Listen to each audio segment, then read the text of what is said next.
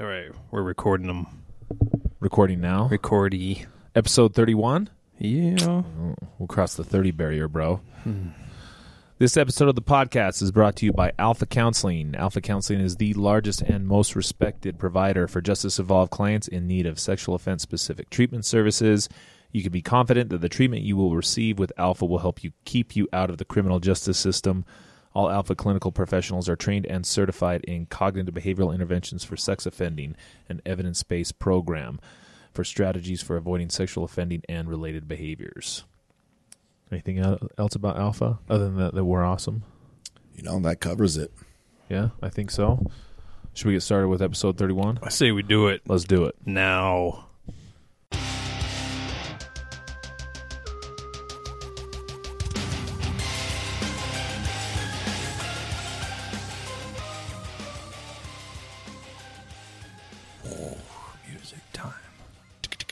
Okay, now- We're live. Almost stress live. reduction. Almost live? We're live. It's not live, but Streaming We're straight, going. streaming straight to YouTube mm-hmm. in our new in our new studio, Yeah. our Salt Lake studio. Salt Lake That's right. by the to nursery. Switch location. Not by not by Yeah, that. but plants. yeah, plant nursery. Why do they call it a nursery? I don't know. It's really weird. Never understood that. What? Yeah, but what else would it be called? All I've ever known it is as, as a nursery. Like, what would you call it? Why can't they just call it a greenhouse? Well, it's not. I don't. I guess he has greenhouses oh. over there. I Yeah, always, but it's- I always like when he has a sign up there that just says pansies, like huge. It's just like talking he's to like- trash. I love he. Pansies. I love he only sells pansies though. It's just the pa- the pounds, pansy outlet of America. Why is it called? Maybe someone knows, but A, n- a yeah. nursery.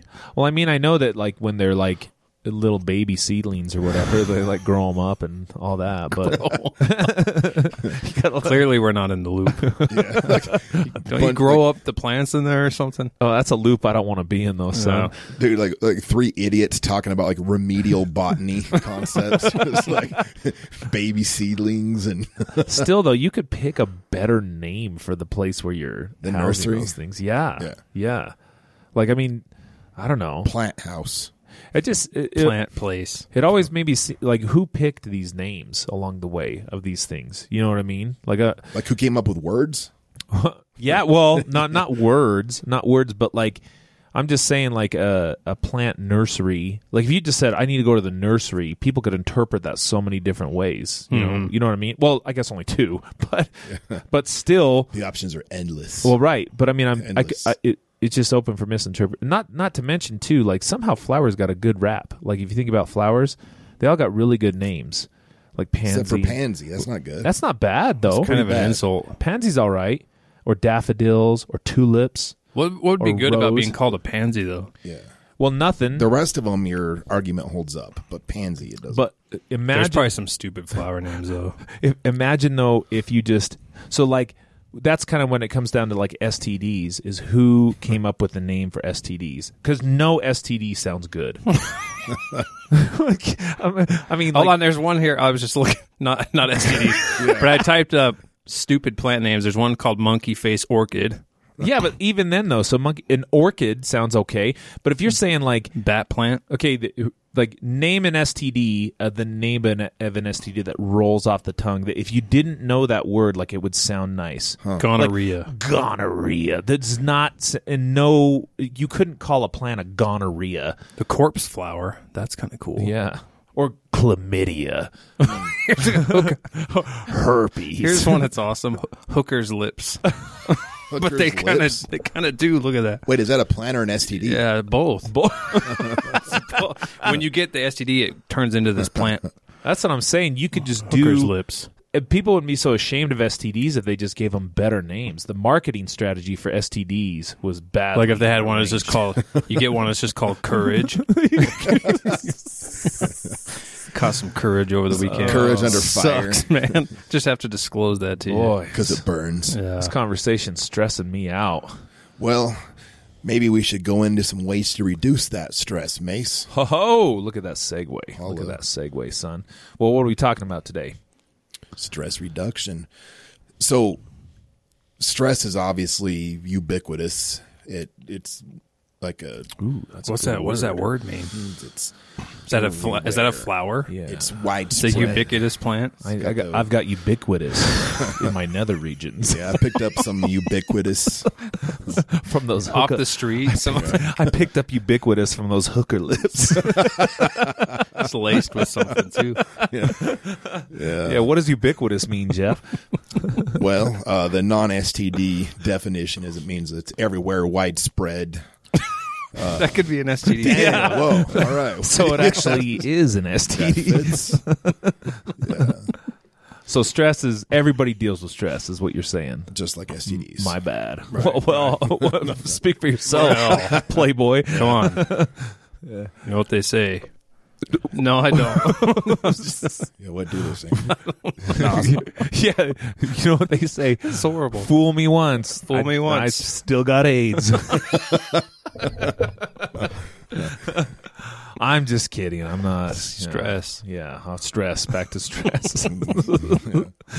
okay, so what were you saying, Jeff? Before I so rudely interrupted you. No, just uh, everybody deals with it, and it's kind of this weird idea of like stress reduction. You know, uh, stress.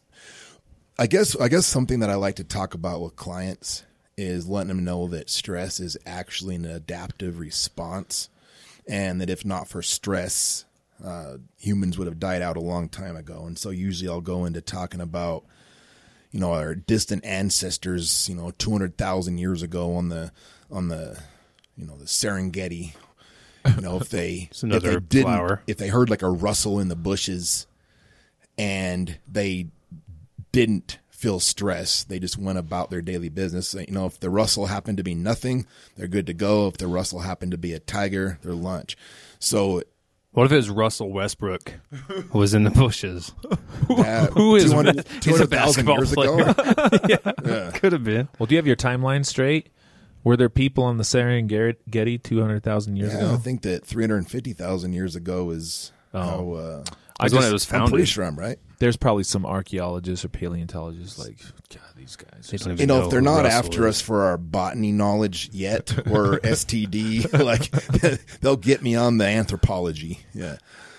No, it's uh but like people by and large developed a stress response and it's a it's a survival based thing. So again, like if you w- we're more likely to attribute uh, the rustle in the bushes to being a negative thing, which is what gets us to we feel stress, we we run, and if we were correct that the threat in the bushes was a predator, we live. If we're wrong that the threat in the uh, that the rustle in the bushes is just the wind, we still live. So stress ends up being an adaptive response.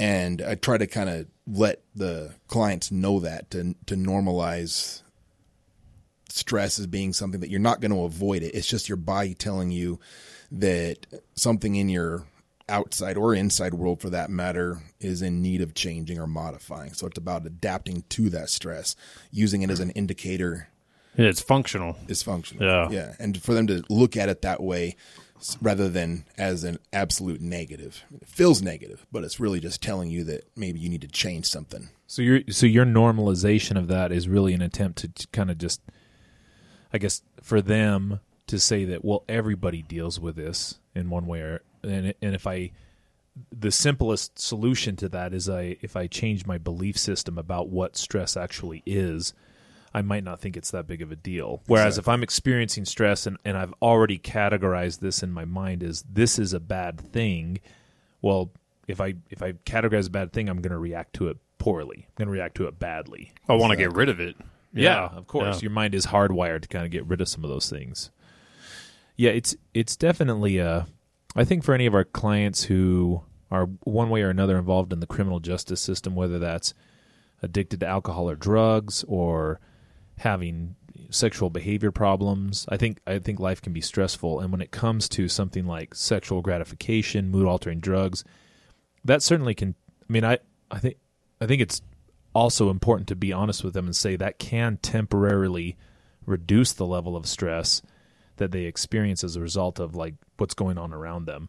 But likewise, when that that effect wears off, I think sometimes even they feel even more stress after that's kind of happened. I mean, do you guys notice that? Because our problems compound. Well, I, I, I think that at this point you're just treating symptoms, right? I mean, if you think about when I experience stress, I try to look at that myself, and I say, well, I, I, I think I, I feel like it's almost kind of like if it's almost stress or anxiety or whatever. It's like I kind of feel butterflies in my stomach, but they're like butterflies with razor blades, I guess. if I wanted to explain them in a in a way, because it's not a like a butterfly is like I'm going on a roller coaster type thing. It's like I'm I'm worried about something that I can't I don't have a ready solution for and I don't like feeling that way. Well, the simp I mean if I worry about paying a bill, I pay that bill and then I don't worry. Right. There's a functional purpose behind that worry. Yes. If I'm stressing for the sake of stressing, I, I guess the problem with that is is I don't really I don't get re- really any resolution. I just now if I just treat the symptoms of that, if I get if I get high, yeah, my stress is going to go away temporarily, but the problem that led to that stress in the first place still exists. I haven't done anything to solve that problem. So I think they offer temporary relief from symptoms, but it's not treating the problem, which is not an effective way to deal with it. Exactly. Yeah, and just to expand on your idea of the natural impulse to treat the symptom.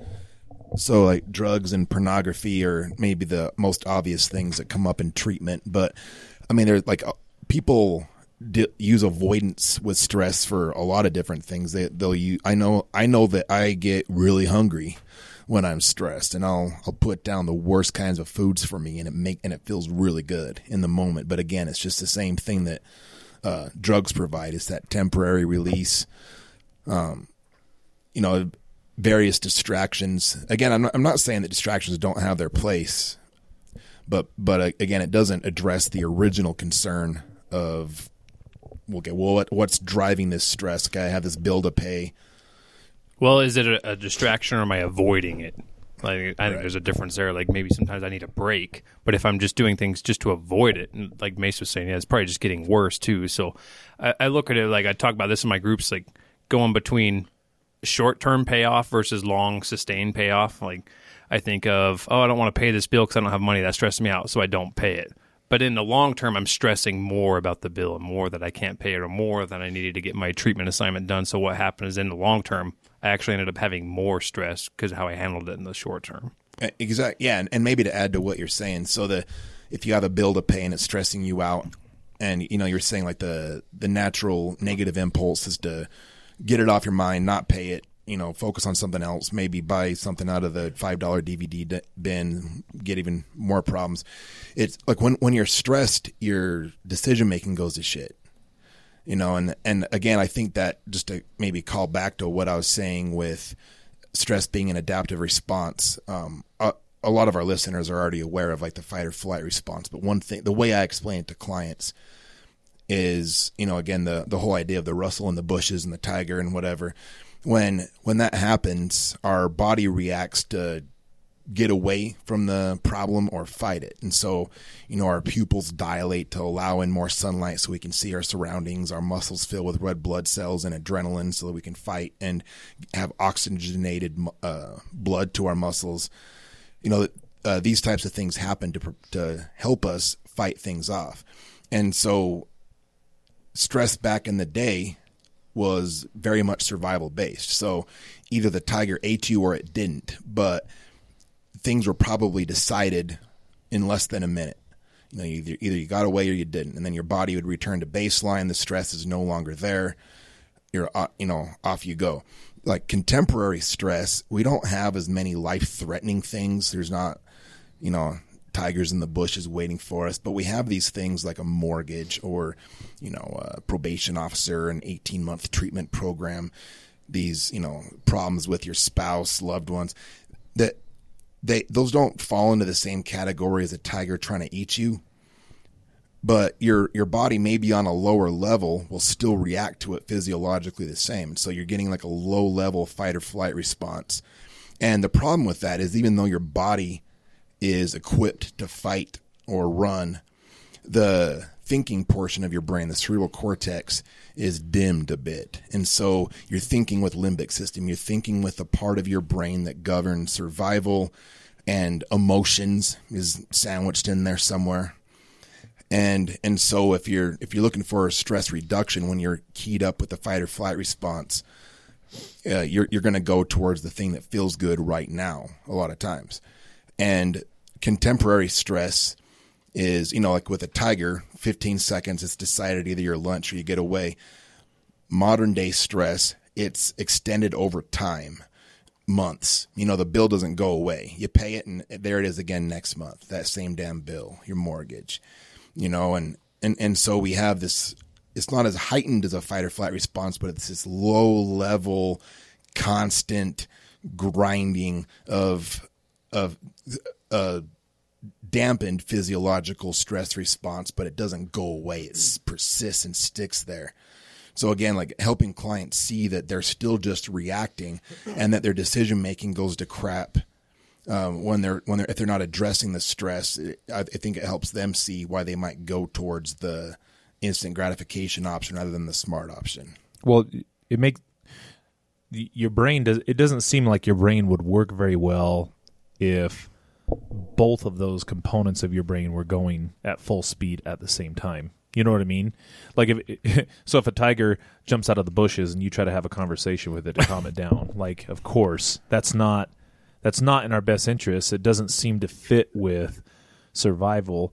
So so do you think instead though that there certainly are times that it calls for that? I mean, if if I'm if I'm if my life is being threatened. The tiger is a good example because it's an extreme example, but sometimes clients will be stressed out for um, inordinate reasons. In other words, it's a misinterpretation of the of the danger of the event. So I'm experiencing stress or anxiety or whatever it is as a result of these things, but it's but I'm doing the result of that is because it's a misinterpretation of what's really going on. Does that make sense? Absolutely. Mm-hmm. so I think, I mean, the one thing is, is I don't, I don't, I mean, if I think about the disease model when it comes to medical treatment, and sometimes comparing this to physical health is sometimes helpful when you when you talk about behavioral health. I mean, with physical health, if I was only treating symptoms, I mean, we would be screwed. So if I went into a doctor with a broken arm, and I said, "Hey, doc, I got a broken arm," and he said, "All right," and he gave me some pain meds okay, well, my pain's going to go away, but then, I mean, what about my arm, right? Well, of course, doctors don't do that, but if they were only chasing symptoms, they would never resolve the, the underlying issue. So that arm needs to be set. It needs to get a cast on it. I probably need to get some antibiotics and some pain meds to kind of you know take care of the symptoms. So symptom management isn't awful, especially if because my my concern is on that if what we're saying is true, the clients is uh, the clients that we work with. Um, if I'm experiencing stress, I'm also not thinking clearly, but we're asking them to do two things at the same time. So, wouldn't a management of those symptoms initially be worthwhile, and then go into well, I'm going to think this through and come up with a plausible solution to curb the underlying problem. Yeah, absolutely. So, how do you do that without being unhealthy, though? Like, so, so if drugs take care of symptoms temporarily, eating unhealthy foods take care of symptoms temporarily. How do we deal with that in a way that that uh how do we deal with that in a way that doesn't require unhealthy habits to then relieve symptoms? I think CBISO again if you CBISO is cognitive behavioral interventions for sex offenders. It's the so just the, cognitive behavioral interventions in general, right? Yeah, any kind of CBT uh, is is going to help. There's there's specific skills that are taught as part of the curriculum that we go through that maybe helps you focus in on the source of your stress, help helps you understand maybe the the exact emotion that you're feeling and then sort of like once you've put a label on it and developed an understanding about it there's well there's a few different stress based or stress reduction cure alls, coping skills, things that take maybe take the intensity down a little bit, offered up in the curriculum. And then there's obviously some that I'm sure each of us have our own examples of things that we teach clients or even do ourselves to to deal with that stress. You know, I but I, I do think step number one, um, if if our goal is to cope with the symptom temporarily, to take you know to take it down a few notches, the intensity, and then tackle the problem leading to the stress, if we're going to agree that that's the best approach, which I do, uh, identifying the source of the stress, I think is is is kind of step number one. I mean, and and again, if we want to jump into what coping skills we use, uh, that I mean, is that what you want to do? Should we just go into what, how we teach clients to cope with stress, the different tactics, different ideas? I guess I guess it would depend um, on. I mean, I guess it would depend on on what the stress is because the one thing is is I think it's important for the clients to understand and anybody understand the difference between stress and stressors, right?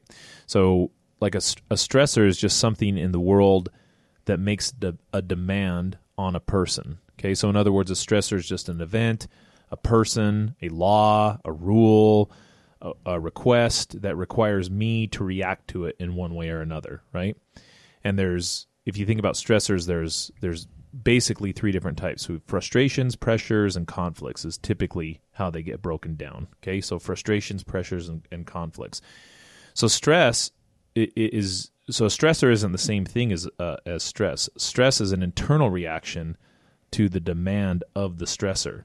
So, for example, if a person is expected to be at a meeting at a very specific time, that expectation is a stressor, right? Right. So there's pressure on me to be able to attend that. Well, if the person feels a need to meet the demand, he or she will feel a little bit of stress because if I'm I'm supposed to be at that meeting on time, I feel pressure. I should try to make it there on time, right? Not every stressor, however, will will cause the same level of stress in every person. So for some people, they get really frustrated with.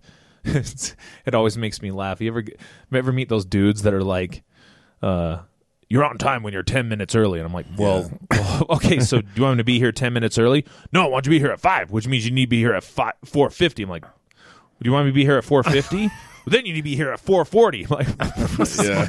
that's like that's like if you set your I love like how people will do that. Like you set your clock ahead 15 minutes and somehow you think that's going to but you know that you did oh, that. Oh, yeah. So it's I like, know. Yeah. No, it's 15 minutes fast. Don't worry Yeah. about it. Yeah. Well, wait, Yeah. If you know, then why have you done that, the you dummy?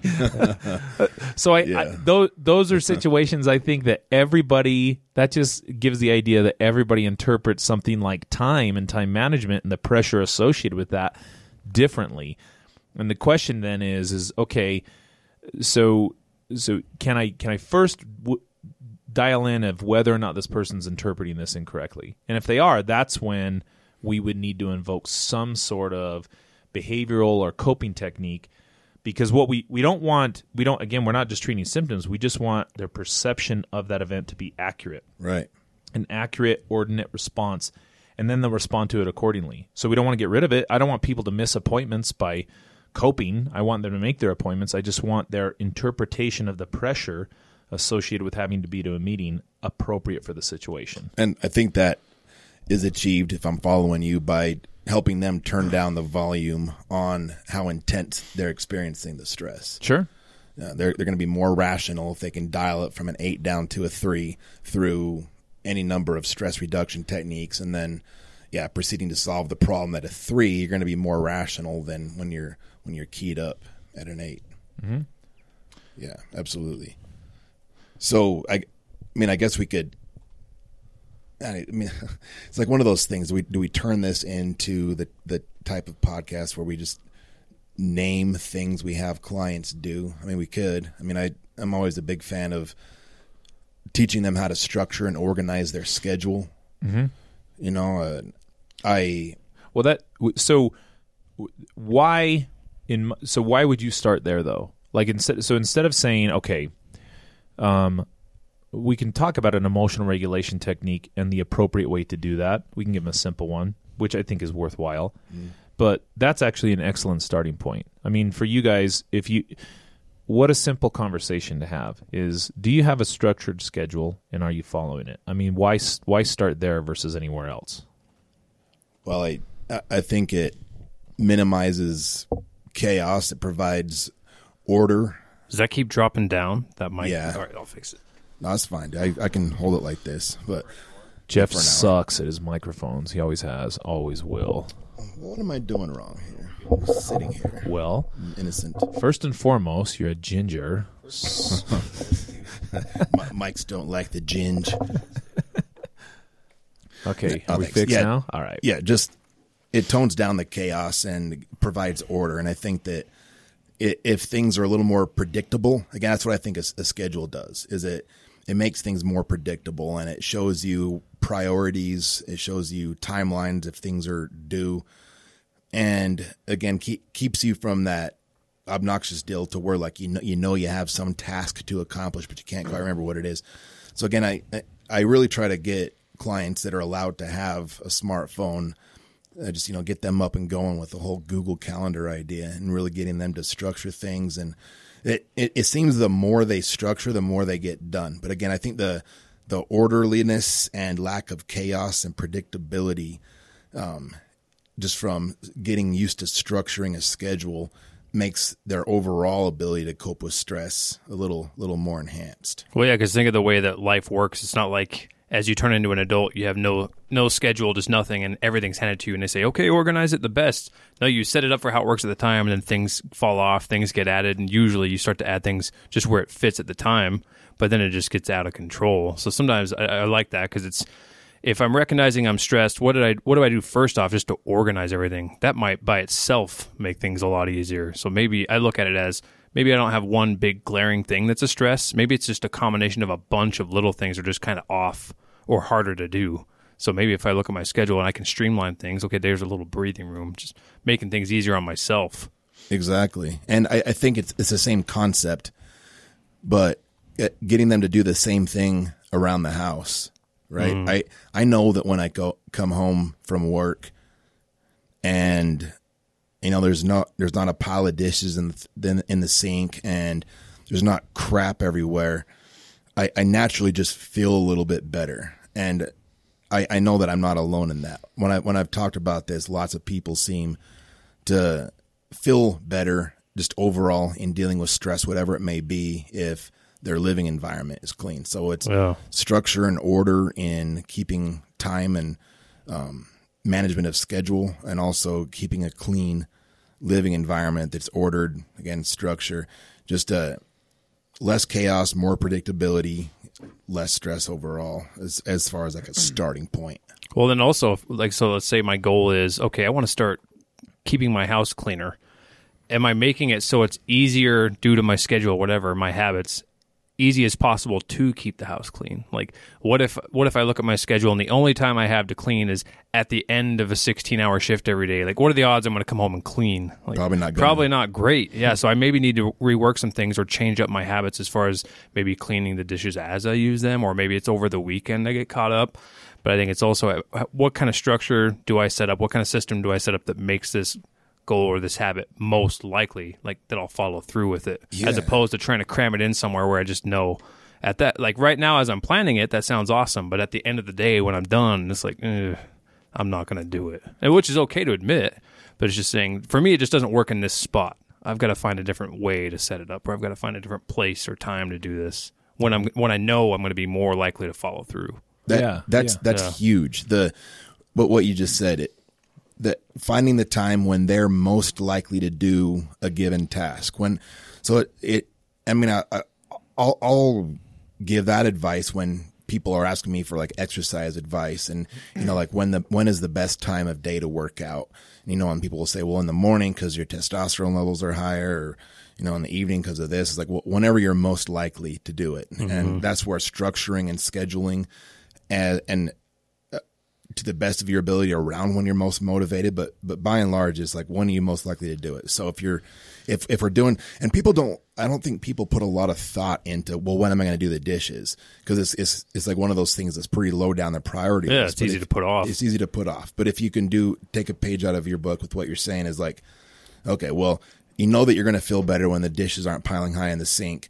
When are you most likely and most motivated to actually uh, put it away? And if they can, ask, if they can put just a little bit of thought to that, just enough to be able to come up with a time and date, um, and that they can stick to. Uh, again, it does help out with the bigger issues, the bigger overall stressors. Well, and think about what you're doing there. That's a pretty elegant solution to what we're saying because you're just you're scheduling when you're going to experience the pressure to resolve that that task or whatever it is.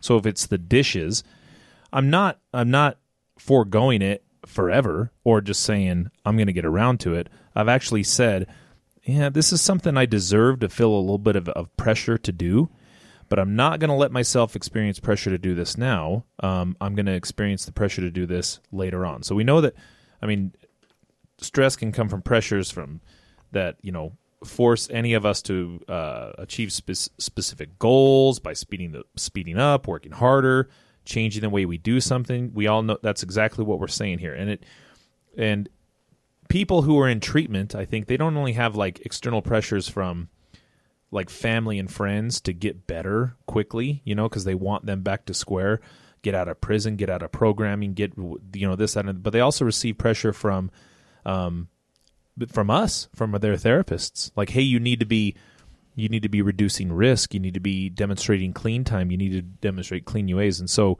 I think that anytime that we can organize that pressure, it's better for them. So if I have a UA, you know, if I have a UA that I have to go to, okay, when am I doing that UA? Um, you know, when's the best time to do that? Well, I really worry about that when I get off work because I come there and and I just don't have enough time to get. Okay, you, is that necessary that you do it at that time, or can we organize that at a different time for you to go and submit that UA? Is there a better time to do that? It is pressure for sure. Can you organize that pressure that's more amenable so you can resolve that pressure and not let it kind of consume you? Because if it comes to the point where, you know, I, I don't even, I can't even resolve it, that's where we have a problem. So I think scheduling is a really elegant and simple solution. Sometimes easier said than done because mm-hmm. sometimes it's so overwhelming that people can't even get, get get that taken care of. But it seems like a pretty simple solution if you just commit to it in the first place. Awesome. What do you do?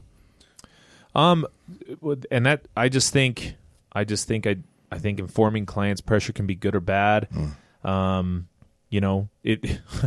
I mean, it's always making me think like, uh, like peer pressure. When I think about peer pressure, it's not really, you know, my friends for the most part might say, "Hey, come over." And if I'm telling I'm doing good, I, I pretty well trust my friends that they say eh, they're not going to offer me any drugs or anything.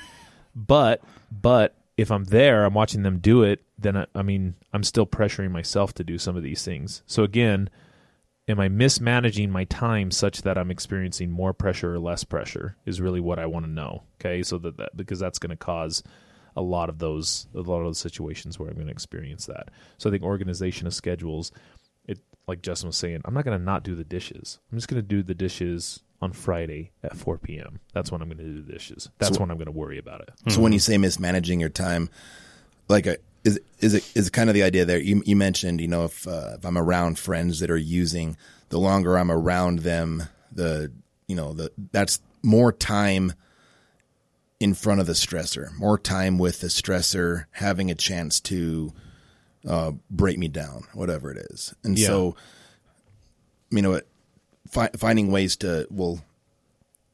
So I guess if you're talking about managing your time, I, I guess I didn't articulate that very well. I'm saying that okay, if I go if I go to my friend's house and I'm watching them get high or get loaded, yeah, maybe they want to invite me to do that, or maybe I'm just pressuring myself while I'm sitting there, right?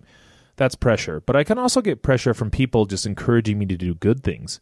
So if it's my wife encouraging me to do, you know, um, th- to do the dishes, or it's pressure from, uh, my, you know, my my boyfriend to mow the lawn, or whatever it is, whatever whoever I'm talking about, they're pressuring me. Well, those aren't bad things. They're still pressure, though, right? They're still pressuring me to do those those things. One situation, though, if I get high, that's likely to cause more stress over time in the mm-hmm. future, right?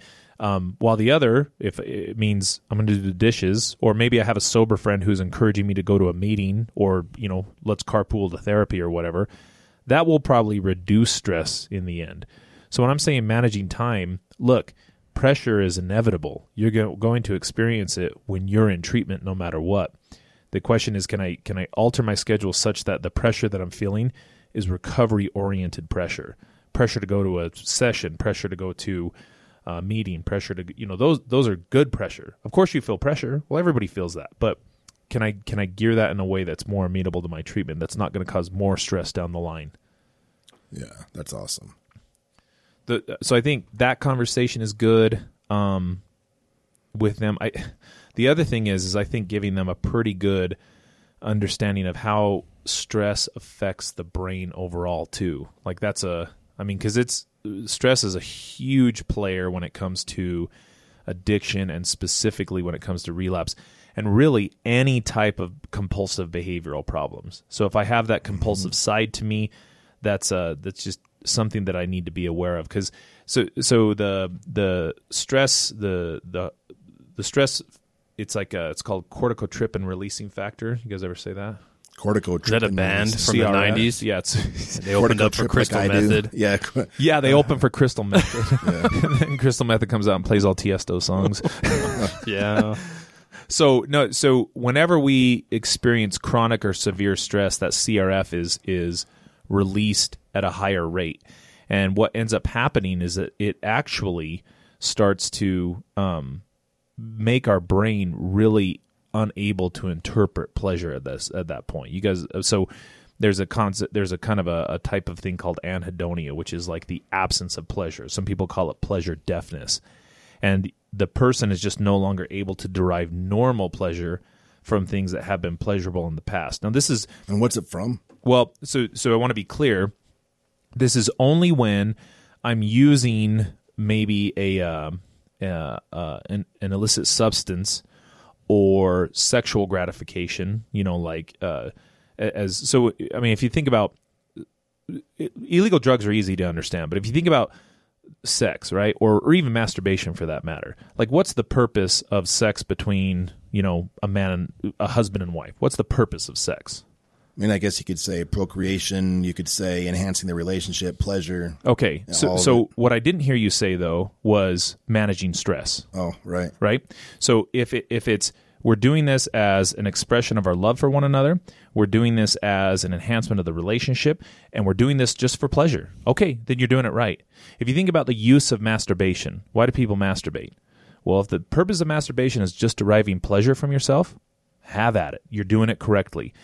If you're using that as a method of coping with stress, I'm going to say you're doing it wrong. Dang it. You're so because basically what you're t- what you're teaching your brain is is that when I'm stressed, then I'm going to active. I'm gonna I'm gonna manipulate brain chemistry to release dopamine, but it's done inappropriately. It's done at a time when dopamine would not normally hmm. be released. Kind of like misassigning it. Right. So Yeah. if, so if I go to Di- so if I go to sense. right so if I go to Disneyland, you should experience dopamine surges. If I get a job promotion, you should experience dopamine sur- surges. If my kids do well in school, yep, you should experience dopamine surges. Those those are normal, right? But so we all our ability to experience that pleasure relies on what's called a hedonic set point. So you guys know a set another set point easy to understand that is not so favorable is like uh, 98.6 right that's not a radio station but that's that's our that's our normal body temperature right 98.6 mm-hmm. degrees okay so What about 98 degrees? Yeah, they're pretty good. so Yeah, 98 that's the degrees sequel band. if you listen to 98 degrees 98.6 is the sequel it's the it's the it's the one-off band Point six, just the stupidest ass name. I'd probably go see them though. yeah, I I, don't know. Would. Oh, yeah, 98 degrees is the worst band ever. so if I if I have um if I so if I if my temperature goes to 103 degrees, what do we call that? Favor. Th- But what what's that fever in response to? Cowbell. A cowbell. yeah. trying to fight off something. Right. Yeah. Right. So something has come in there and said, okay, you, you know, your whatever your immune system response is is out of whack, so we're gonna you know increase this fever, and you notice it. I mean, you can totally feel the difference if you have a fever. We feel like crap. We we can't even sometimes even operate very well. We got to stay home. All the rest of it, right? So we have a pleasure threshold, and that's that's kind of our hedonic set point. And hedonic hedonism, you kind of get the idea. Our ability to experience pleasure requires that the dopamine surge that we have goes beyond that pleasure threshold. Hmm.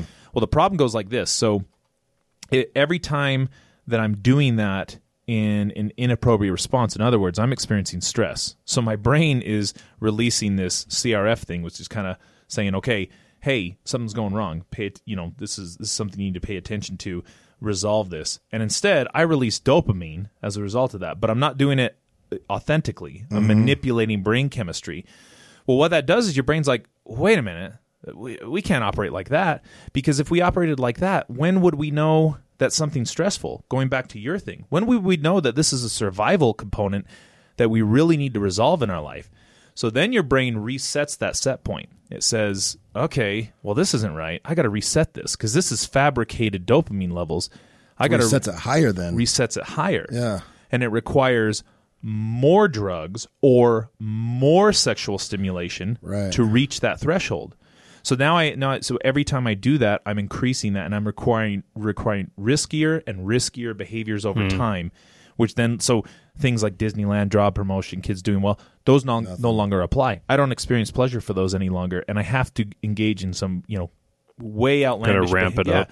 way outlandish behavior in order to be able to do that. So those old pleasures don't show up. So th- so I again I, I think that when you're teaching a client that that kind of goes back to the idea when I'm dealing with stress, the answer to the original question was, well, do I need to manage those symptoms somewhat? Yeah, you do, but not by trying to increase dopamine. So it's not by me going and getting, you know, five guys and dealing with it that way because five guys feels awesome in my mouth, you Oh, know, yeah. tastes awesome and it releases dopamine for sure. Well, And come on now. you're talking about the burger restaurant, right? you say five guys feels awesome in my mouth. Just clarify. Yes, five guys, burgers, Burgers and and fries, fries. not Burgers- five dudes. yeah, five dudes Those behind the five dumpster. dudes feel good in your mouth, bro. That's a good. That's a good point. Damn, Didn't even think Yeah, yeah. So I, I'm not really. Again, I'm not. I'm not really dealing with uh, stress appropriately. So yes, stress is going to be uncomfortable. I think getting to the point where I'm going to accept that, and then y- yeah, cognitive behavioral therapy is tough because it's kind of a crap in and crap out system. If I don't relieve the symptoms that come from stress, then the thoughts that go into that system are going to be crap Oh yeah. then the behaviors that gonna, are going to come out of that are crap too. So if I have such an emotional attachment to the event um, or a stressful response to the event, then yes, you do need to calm yourself down so you can think clearly to resolve this. But when you think about emotional regulation te- techniques, they're not nearly as sexy as five guys in my Well, mouth yeah. or well, and they don't work right away. yeah, yeah they- Right. and and the and I would never tell a client, "Yep, you're going to feel good."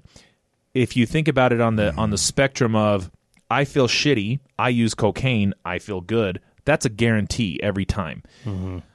Our techniques are I feel shitty, you use an emotional regulation technique is I feel a little less shitty. That's Yeah. about as good as it's going to get, right? Mm-hmm. That's about as good as it's going to get to the degree that you can think a little bit better and then resolve it. And Dude, I- that's our goal. I think it helps them when you actually do explain it that way. Because what happens is if a client expects the coping technique to match the bump of coke that they did, they're going to get disappointed in it and and throw it out pretty quick. You Mm-hmm. know, and when you're like, you know what, this. Uh, I mean, I, Mace, I actually think I got this from you when you were talking about the behavior chain. Oh, you a long did time definitely. ago. I guarantee it.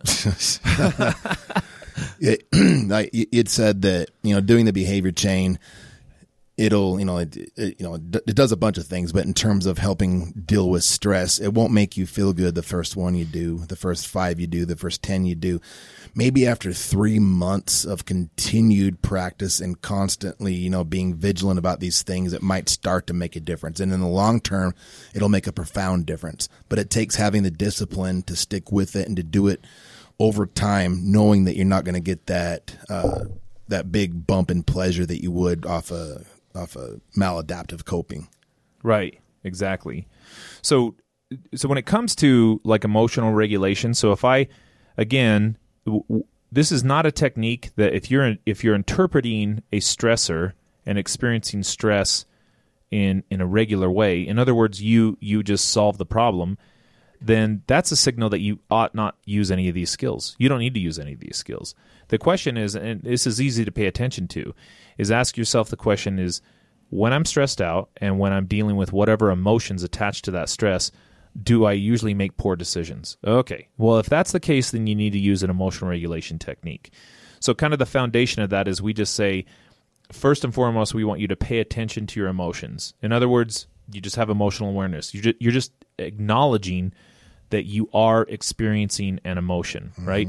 And if you think about that, human beings are really I think we're we're fortunate enough to experience a range of emotions and categorizing it is really important. So if I experience an emotion, just under just accept the fact that you're experiencing an emotion, but the, you know that stupid movie The Secret? It's like the most Yeah. awful dude I I hate if you ever talk to anybody about The Secret, you know, and you're like, "Well, I could imagine a million dollars being in my account and it'll never be there." And like, "Well, see, see, because you just put- said that." That's a, I'm like, "Okay." So that's like the same argument for like God. Like if I say, you know, I quit, "Well, you're not seeing the signs, bro." I'm like, "Okay, okay." Anyway, there was some some guy along the way that was in that show that they did say one thing that I really like that emotions are just like alarm bells to pay attention. They're just mm-hmm. saying, "Hey dummy, something important is happening." That's it, right? Compare that to like a deer, right? A deer has one emotion, fear, and that's all they operate on, which is essential for their survival. So deer, if you like if you look at deer, they're stressed all the time. That's true. Like like if you if we were a bunch of deer in a field, it'd be like, "Did you hear that? Do you- what do you think that was? Do you think it was a like everything uh-huh. is we're gonna die, threat, threat, right? threat. and and naturally because they're prey, right? So what I would say is emotions, regardless of which emotion it is, happiness or or excitement or any of those things which we kind of categorize as good, those are those are necessary for our survival as well. Those are 100% necessary for our survival mm-hmm. because it's saying pay attention dummy, this is important. That's all it's saying, right? Mm-hmm. So the second thing is we want to identify our emotions, which is saying what emotion is it? and and I don't know this this always turns into a weird conversation. I mean, I feel like I I don't know, like clients are like, so do I need a thesaurus when I bust this out to have that? I'm like, I don't know. As far as identifying the emotion, Yeah, like I'm wondering stra- strategically.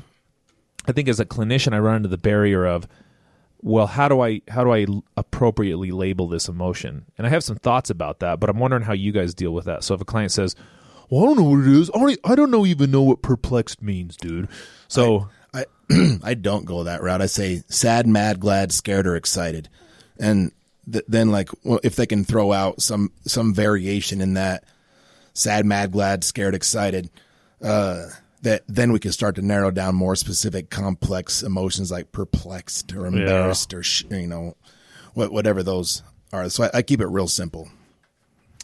Yeah, I think the simplest one, the version I've thought about it was I think, okay, so I think like, you know, ballparks and universes, right? If I think about like, uh, if I think, okay, I'm angry, right? But dealing with anger is way different than dealing with enraged. If I was enraged, there's a clear difference there. Gotcha. And if I'm angry, well, I can also be frustrated. But frustrated isn't the same as anger. And how I would deal with being frustrated would be different. Well, I can be frustrated, but I can also be irritated. And irritated, I wouldn't deal with that the same way that I deal with that. But I can be irritated, but I can also be annoyed. And how I deal with being annoyed would be different than being irritated. So there's a spectrum there. Coming up with the right word doesn't necessarily require that. I say the spectrum says that these emotions are in the same ballpark, right? We don't want to say they're not in the same universe, like happy and angry. Those are, those are totally different emotions, right? We know that those are very different emotions, and not categorize them as good or bad. They just are.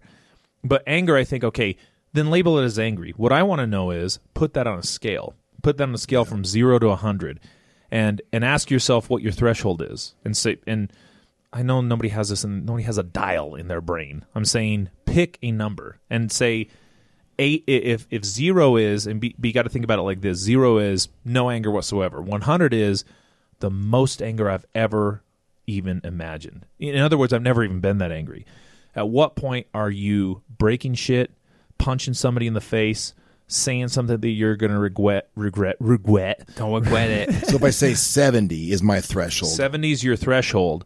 Then an emotional regulation skill the objective of that is to get you to a 65 Gotcha. that's it. I mean, you're st- in other words you're still going to be angry. You're just going to be angry to the point where you're going to do something dumb. And then you can think through this and solve the problem. So i think that identifying your emotions is crucial because it then determines how i'm going to do it. So then it, then the next step is managing your emotions in other words how do i cope but you can't get to three till you've gone through two so i mm. have to first say what emotion is it before i pick which emotional regulation which emotional regulation strategy i'm going to use but That's a pretty simple linear process there. So you get the client to say, "I'm feeling anger. I'm. I, know that for me, it's dangerous when I hit seventy percent. Right now, I'm feeling about seventy percent." That like that, then that client's gone through the process of identifying their emotions, scaling it so they can get an idea of where it is. Getting an idea of where it is tells them if they're potentially in danger of acting in a way they're going to regret later. And, and then it's going into the ways of, of coping with it to dampen the intensity of the symptom. And once the intensity of the symptom is dampened through a coping skill, then you can look towards uh, alleviating the whatever the stressor is or problem solving it. Correct. Well, yeah, because think of that. If I let's say I have anxiety or a panic attack at a ten, like the worst I've ever had, and then someone just says, "Well, let's just sit down and look at your schedule and redo this right now," it's not going to go well. So it might be your anxiety is so high, we got to calm you down first, and then go into problem solving. Mm-hmm. Yeah, Right. Well, and, and I think when you go into using whatever technique it is, I think it's important to have intent of I'm not going to ha- I'm it's not going to have the absence of this. It's going mm. to make it a little less shitty. So strategies that we kind of talk to them about and these are simple ones that anybody listening to this can use and you can use it with your clients as well. So one we talk about is counting backwards, right? So that's a really simple technique. It just focuses your mind away from risky thoughts. Now, there's a method to this. So one of the things we say is choose a number that's above 20 and count slowly backwards from there. And then you stop counting once you feel more relaxed. And one of the things we do I tell my clients to almost every time is don't count backwards from 20 down to 1. Uh, count backwards in 3s And the way I sell this to them is I say, okay, think about when you were a child, or if you've talked to a child recently, and how stoked they were when they learned to count to 10, right? Like you can count to 10 mindlessly. It doesn't it's like you're not even using very many brain cells to do that. Now if you if you force yourself to say okay i'm going to choose the number 24 and i'm going to count backwards in intervals of 3 then what i'm i'm requiring more effort and more focus on that. I'm not really doing anything magical. I'm just creating mental distance away from the stressor and me doing the counting and that's it. If you if you get down to zero, that stress going to be away? Of course not. Like it's going to be to the point where I can think through this a little bit easier, and that seems to have a pretty good effect with the clients. I don't know what your guys' experience with counting is. I, I pretty well deliver the exact same concept the, the same way. And I think it's worthwhile going through the effort of explaining all of that because it sounds such like a Mickey Mouse intervention, like count backwards. That's what I'm paying you for, bro. Like it's like, yes, and here's why. And so I, I think explaining the the reason behind it sells that a little bit better to the client to make it make sense. And and it does. And and same thing with deep breathing.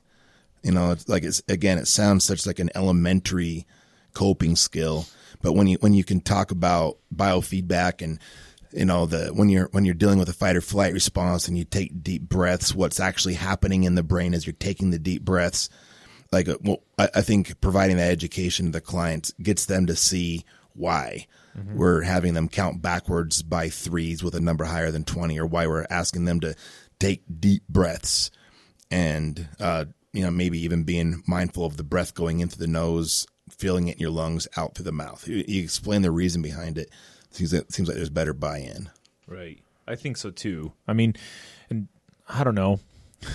It, it, when you get into those self control strategies, though, the thing is, is you don't want to railroad yourself only into one, which is kind of why we want to say, well, let's give you a couple because, look, counting isn't the, the solution; it is a solution, right? So mm-hmm. another one I think that we introduced to them is is the idea of like having pleasant imagery or or visual or visualization, right? it, like I can say honestly, this has never been one that works very well for me. I Me have a hard I have a hard time with it, um, and uh, it seems a little hokey to me. But it, it's pretty well encapsulated in, um, uh, or I guess portrayed, I should say, in uh, Fight Club. So where Edward Norton was experiencing really high levels of pain Oh, or yeah. whatever, and he would, you know, uh, go to his, you know, where what was it, a cave with a penguin? Yeah. Uh, right. Or Happy Gilmore. Happy Gilmore. he go- That's the, your happy Another place. penguin. Yeah. where he goes to his happy place. Now, one one thi- Chubs. yeah. So He's got So- chubs. even though those those funny things have kind of made their way into you know comedies and pop culture or whatever, those, those are really if you can mentally remove yourself from the current situation or mood temporarily, that's really what we're going to. Um, one thing I would say is is is you make sure that you're imagining like a relaxing place. Um, that's kind of why when remember when Happy Gilmore is listening to that, and then Shooter comes in and starts Like mailing his wife. making Yeah. Out this grandma. yeah. Uh, obviously, that made him even more frustrated and more pissed off. So I would say, whatever scene you choose, make sure it doesn't include drugs and alcohol, violence, or any type of sexual behavior. So I, I think there was like a midget on a unicycle carrying like a couple of like, Yeah. yeah, or a little person, I should say. Sorry. Pictures of beer, I think. were- Yeah, right. Pictures of beer. Right. Yeah. Maybe, maybe, maybe not. And the thing is, is too, is is pay very particular attention. One thing I might ask clients is, you know, of course, close your eyes. What do you see? What do you hear? What do you feel? What do you smell? What do you taste? And sometimes I'll add a variation to that. I'll ask clients if I'm doing a, a like a, a in session experience. I'll say, "Tell me five things you can see. Mm-hmm. Tell me four things you can hear. Tell me three things you can feel. Tell me two things you can smell. Tell me one thing you can taste." And It's it, a lot of mental energy to if you think go about through all that and you're still wrapped up in this issue as much as you were before, man, like then there's something wrong there. You're you're doing it you're doing it wrong, obviously. But so, well, d- d- briefly run that down again because there's a, there's a lot of value in what you're talking about as far as tuning into the senses and and doing those grounding techniques. Like, Well, so so if I if I just ask them to you know close their eyes and imagine a peaceful scene, yeah, and I would just encourage them, okay, you know, make sure that scene doesn't include any drugs or alcohol or violence or sexual behavior, and I would ask them to describe the scene to me. And then after that, I would say, so I want you to kind of identify all the senses that you experience there. So what what are and and on a base level, I might say, what do you see? What do you hear? What do you feel? What do you smell? What do you taste? If if I feel like we need to upgrade that, I would add into there what are five things you can see? What are four things you can hear? What are three things? And so on and so forth. Because taste is a one, so you keep that at one. And smell, I keep that at two, because the other ones are a little bit more ubiquitous, you might say. so so that's that five, four, three, two, one type example. If you can remember that as a clinician, then you can do that technique. You can talk them through that. And remember, it's not going to be the the solution. It will get them to a less shitty state of mind. That's about it. But but again, that that creates barriers because I mean, wh- if you're on the assembly line at like I don't know some warehouse or something like that, can you just bust out in your pleasant imagery and be going through that? that's why you want to It'd be hit them with a few different coping Oh. skills that they can pick and choose based on the situation. Right. the w- one of the ones that is super effective if I can actually talk the clients into doing it is like 30 seconds balls to the wall physical exertion.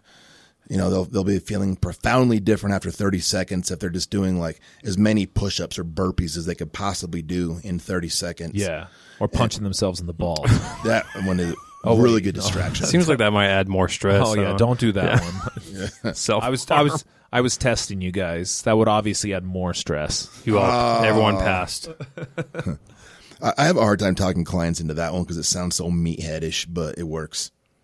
Well, well, and two, I think they they they almost always bring up the limitations of that.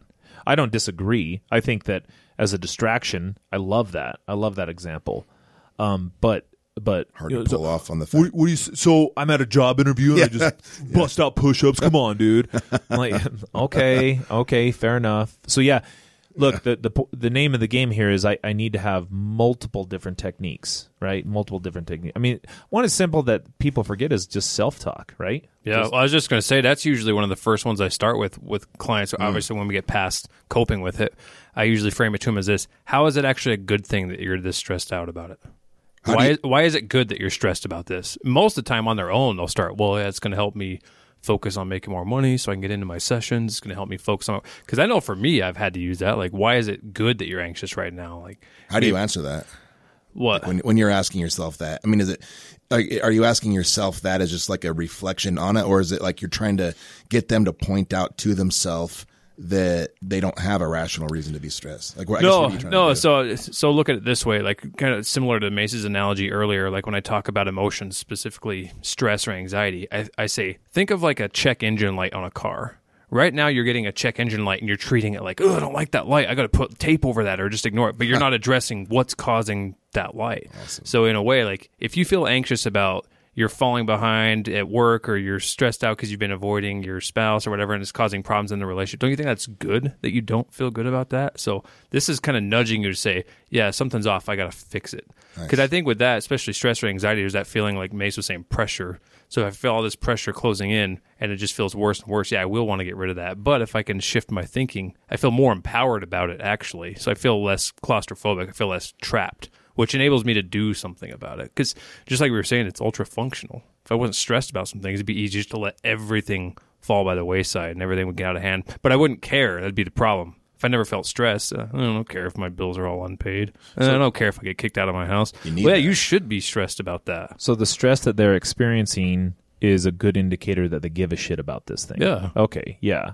I mean, except for when that check engine light is that O2 sensor thing. Like, oh my god, dude! Uh, that's the you worst. take it, and then uh, of course your mechanic. I don't even worry about it. like, well, wait, It wait won't affect it. Well, I got to get it registered. He's all, yeah, well, just pay me.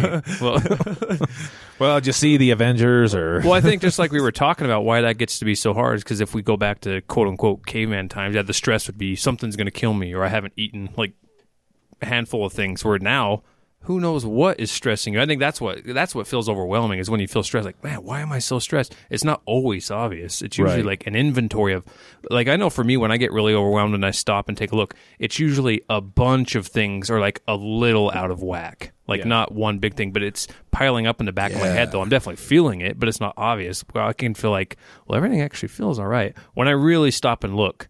No, everything's not all right. Nothing's glaringly bad, but there's just a bunch of things that are a little off, and they add up. Yeah. So so in other words, the the stress or the check engine light that you experience is an indication like, well, yeah, have some self talk prepared for that. Mm. I mean, if the self talk is as simple as this is important, I need to pay attention to this. Hmm. Universally, that would apply, right? Yeah. I mean, you, you don't. You can't find. I mean, we're not talking about like a positive affirmation, you know, like that's cause, Good. I It'll be okay. Yeah, yeah, Yeah. It, it might. Well, maybe it won't if you don't do anything about it. Oh, oh, well, right. Like th- the only thing I have with that is, well, what about legitimate situations that actually do suck? Like, so th- I think that. Just good vibes, good vibes only, bro. Well, I think if your if your self talk is not generic, but just accurate to the degree that, um, you know, that uh, this is important. I need to pay attention to this. You know, I. That's that's at least going to go down a pathway. I mean, whatever you adapt it from there. is- well, that's is at least more solution based, it's though. practical. Yeah. Yeah, right. I can use this as opposed to oh I'm stressed I got to get rid of it. Well, that, I'm stuck in that, Mm-hmm. and because there's like you said, there's always going to be stress. So if I'm just in the habit of it, escaping it, Right. Yeah, that's not going to go well, and Well, I'm not, and I'm not going to feel in control of my situation. Well, the self talk I think you always got to be cautious with because it's not like it's not like the opposite. I mean, so so what's your self talk? I mean, so if you're if you're jonesing for some coke, you're like, ah, I don't like cocaine. Like, what? Of course you do. Yeah, yeah, Yeah, yeah. you do. If you find a girl attractive, man, she's hot. She's ugly. Like, no, that's not. It's not the opposite. It's more. It's kind of. I've always said like, well, yeah. I think acknowledge the fact that you're experiencing those thoughts, but include like almost like a but and. Well, yeah, she's hot, but if I if I pursue that, then it could cause a lot of problems, and I don't want to ruin my current relationship. Like, see what I'm saying? Like you, Yeah, you don't re- you don't need to reframing things. exclude the risky thought that you had in the first place. Yeah, some coke could be really nice right now, but I've got 170 clean days, and I don't want to risk my sobriety. You can include it. It's it's all you can just. I think the self talk statements when you come up with those kind of replacement thinking, don't don't just think the opposite. Turn that frown upside down. Oh, Trevor. dude, I can't Come stand that. Well, especially when you're the one in that mood and someone's like, like if you're freaking out about someone having a panic attack, like, ah, just don't worry. You're like, like- oh, I never even thought of that. Thank you so much. Or like someone gets broken up with, like, oh, there's more fish in the sea. oh, that's the worst. Time heals all wounds. So Yeah. just sit there and be miserable till all of a sudden you're fine. Y- you know the when in Rome, When in Rome, you know, there's other fish. when in Rome, you'll get a bird in the hand and two in the bush. Yeah. For some reason, I do feel better now. Actually, that make you helps. laugh a little. One of the first things we do in this curriculum is we we have the clients identify what their values are, and we have them you know like rank them. They come up with their top ten values. And there's there's more to the assignment, but by and large, the idea is that if they have an idea of what their values are, their decision making can kind of be hinged off of that. And so with like you know, you see the the hot girl at the gym, and maybe you've got, uh, you know, you you actually value the relationship you have with your wife, or, you know, that. so again, it's not that she's not hot because that doesn't make sense. It's inaccurate. Yes, she is hot. It's it's that you're remembering what your true value is, and that can kind of help you. Be, I guess be more realistic with it. More Well, for sure. practical with what your self talk is.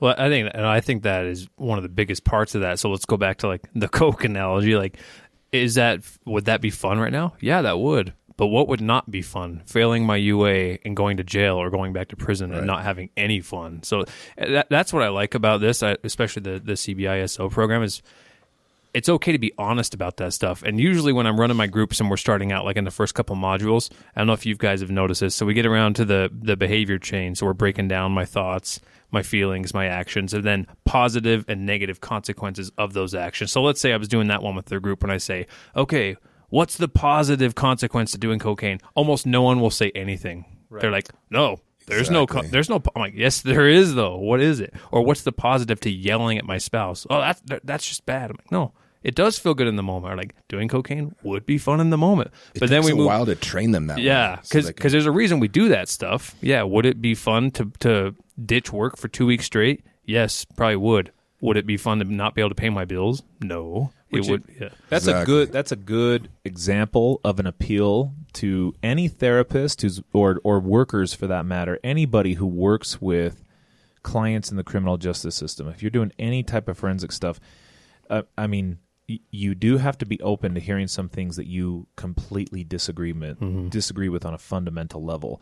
And that's okay because it, it doesn't necessarily imply that they're going to engage in that. That reminds me of a conversation I had with a client. He told me so he said he got kicked out of another substance abuse program after he had completed the entire thing. And I was like, "What do you mean?" And he said, "Well, I was going through, um, I was going through my my relapse prevention plan, and one of the questions I thought was a trick question because of the way I answered it. And I was, well, what's the question? And he said, the question was, how can you guarantee that you'll never use drugs again? So he said, uh, and this was to a judge. He said, I can't guarantee that. What I can guarantee um, is that I will continue to use my coping methods that I've already learned, and I will pay attention to um, risk factors that I haven't, um, you know, already planned for, and adapt my coping methods to those. And I will, I will do that to the best of my ability to prevent a future relapse, which I thought was you a got booted for that. yeah, I thought that was a very measured answer, and I thought that was very well That's thought out. How we should answer. that. right, and he and he said because he couldn't guarantee that that was never going to happen again, Oh, that he was kicked out of the program towards the oh. end, which sends. So that message to the client says, "Tell me exactly what I want to hear, otherwise you're getting booted from the program." Yeah. I guarantee.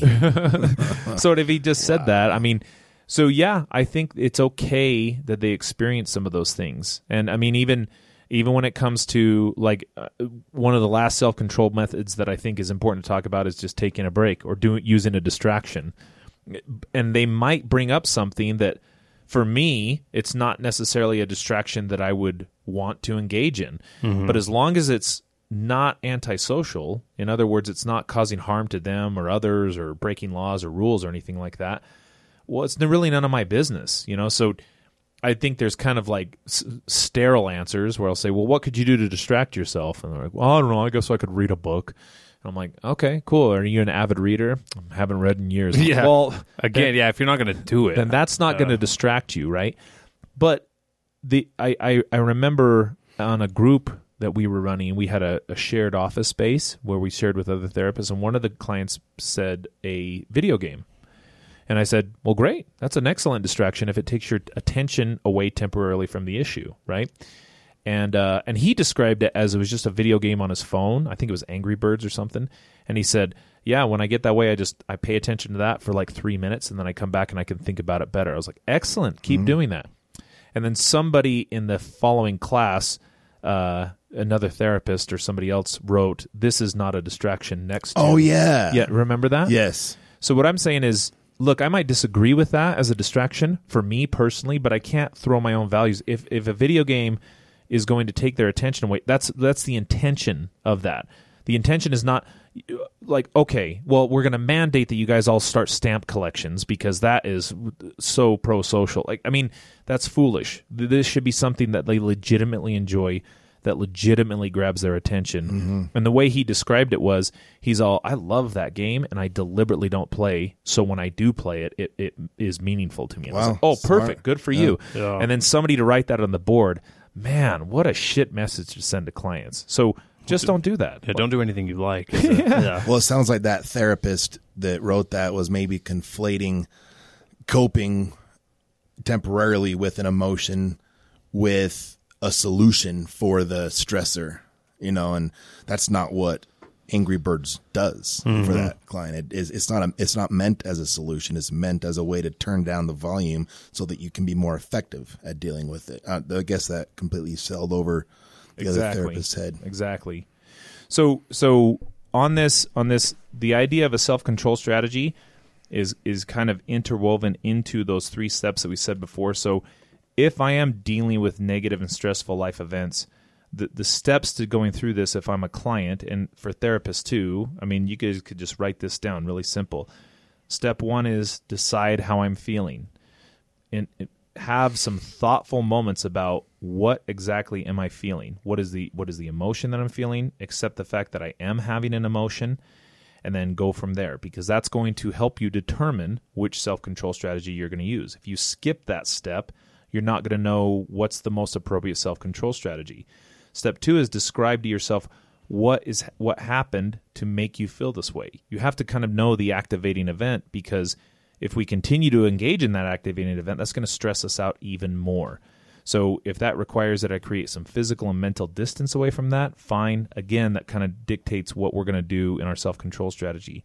So self uh, step three is identify the self control strategy, the the best self control strategy to manage your feelings. So I go through the list that we've just given you, counting backwards, visualization, self talk, or using a distraction, taking a break. And based on where I am in that moment, um, you pick one of those. It doesn't necessarily need to be anything that would throw you off so much that you know I'd bust out push-ups in front of a boss, you know, and have an interview or something like that. Yeah, I agree with you. Don't do that.